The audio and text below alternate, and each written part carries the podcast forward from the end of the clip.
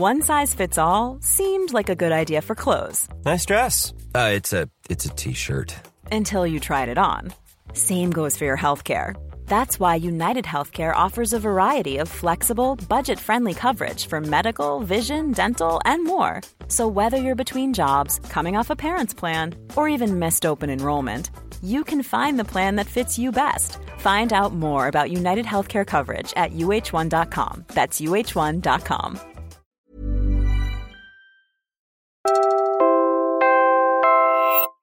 Hi, I'm Siege from the Puma Podcast team. If you like listening to this show and others created by our team, you can help us keep making them through our Puma Patak tip jar. Our goal is to get 100 of you, our friends, to make a contribution and show your support for the journalism and storytelling that we do. We're happy to keep making shows that you can listen to for free, but making them isn't free, so we appreciate any support you send our way.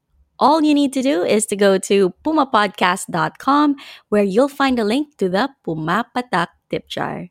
Thanks for helping us do what we love. Hi, I'm Franco Luna Puma Podcast. You're listening to Teka Teka News, balitang thinking, hindi breaking. In this episode, the three largest economies, the United States, China, and the euro area, will continue to stall. In short, the worst is yet to come, and for many people, 2023 will feel like a recession. The IMF has called it. We're in for a global recession next year. What can the country do?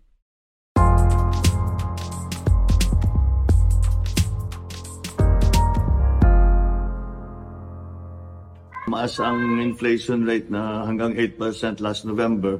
Uh, meron namang kasabay na mas magandang balita na bumaba ang unemployment rate sa 4.5% mula sa 5%.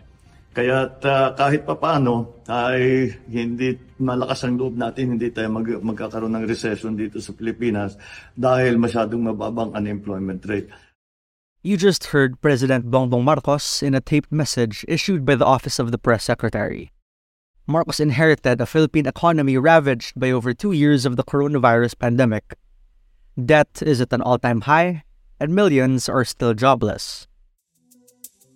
A recession happens when the economy records two straight quarters of economic decline. Sometimes these periods can be short and shallow, which is why many people don't feel trickled down to them. But this time, as you heard, the IMF is warning of simultaneous slowdowns in the US, China, and Europe. In fact, the UK says it's already in recession for the first time in 14 years. And because the global economy is so tightly linked, there is no insulating ourselves from that fallout. Think of the millions of OFWs who may lose their jobs or get sent home, or the containers of Philippine exports that may not find buyers. That's why, even though unemployment is currently trending down, experts say we need to ramp up job creation ASAP. Here's global investment banker Stephen CuUnjieng. He was speaking at a forum organized by the Makati Business Club in November we have to start with where we have at least a fighting chance and advantage. But then we can't just have pache pache solutions. It's time to look at our structural deficit and erase it because otherwise we're just playing on the margins. And when you add the fact that you're adding for the next 10 years 1 million Filipinos into the workplace every year, what is your plan to employ them? Nicolas Mapa, senior economist of ING Bank Manila, agrees. Nicolas had long been pointing out that the good GDP readings of late had been driven by revenge spending, meaning Filipinos who were tired of being cooped up indoors are dipping into savings to eat out, go on holiday, and buy new cars. But at some point, the savings will run out. How the Philippines always resorts to these budget budget solutions that he said, and we need to get away from this so that we can finally get out of this sort of uh, yeah, we're doing great, but we're not doing, we're not reaching our potential type of growth. As we sort of eventually move on from this sort of reopening story, because I think this is just revenge spending on steroids. And this will continue for a while, but eventually we're going to have to find new avenues for growth. And as Stephen was pointing out, find jobs for, for the millions of Filipinos that are out there. We're pausing for a quick break now. When we return, more on what local businesses should be doing to prepare for a global recession.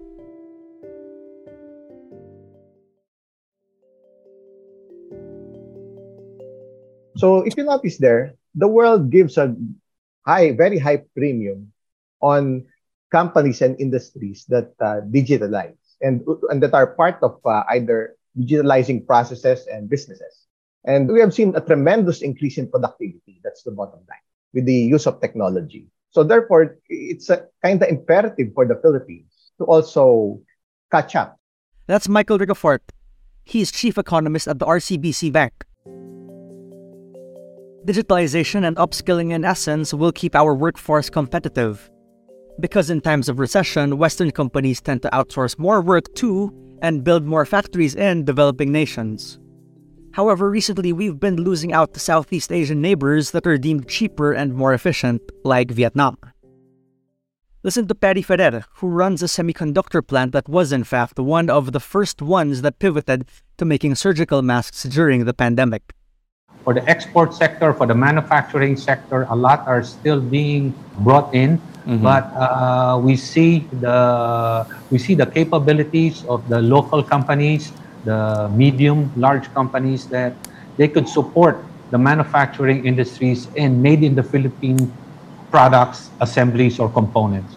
So that that could uh, soften the blow on the recession by mm-hmm. uh, bringing in more or lessening the importation of products or components or assemblies. Perry was speaking over the One News show Business World Live, and his point was that government can do more to shore up local companies right now, while the recession isn't at our door yet. The stronger their balance sheets, the less risk they'll have to lay off people later. But investment banker Stephen CuUnjieng also says it's not fair to just lay the burden on the current government. I think the challenge, the biggest challenge we have, which is not the fault of any administration, but the collective fault of all administrations, is our structural shortfalls. We have structural underperformance, which will always lead to perpetual underperformance. I'm 63 years old. In my adult life, all I've done is seen one country after another go beyond the Philippines in GDP per capita. It started with Malaysia, then Thailand, then Indonesia, and now Vietnam. So, what industries should we be prioritizing right now? Which ones could cushion our economy from a shock? In the short term, I think it's just frankly agriculture and mining.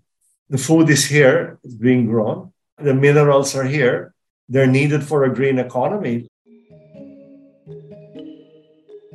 Unfortunately, six months into the job, the president has yet to nominate the permanent agriculture secretary. And in 2023, the IMF says the food and energy crisis will persist.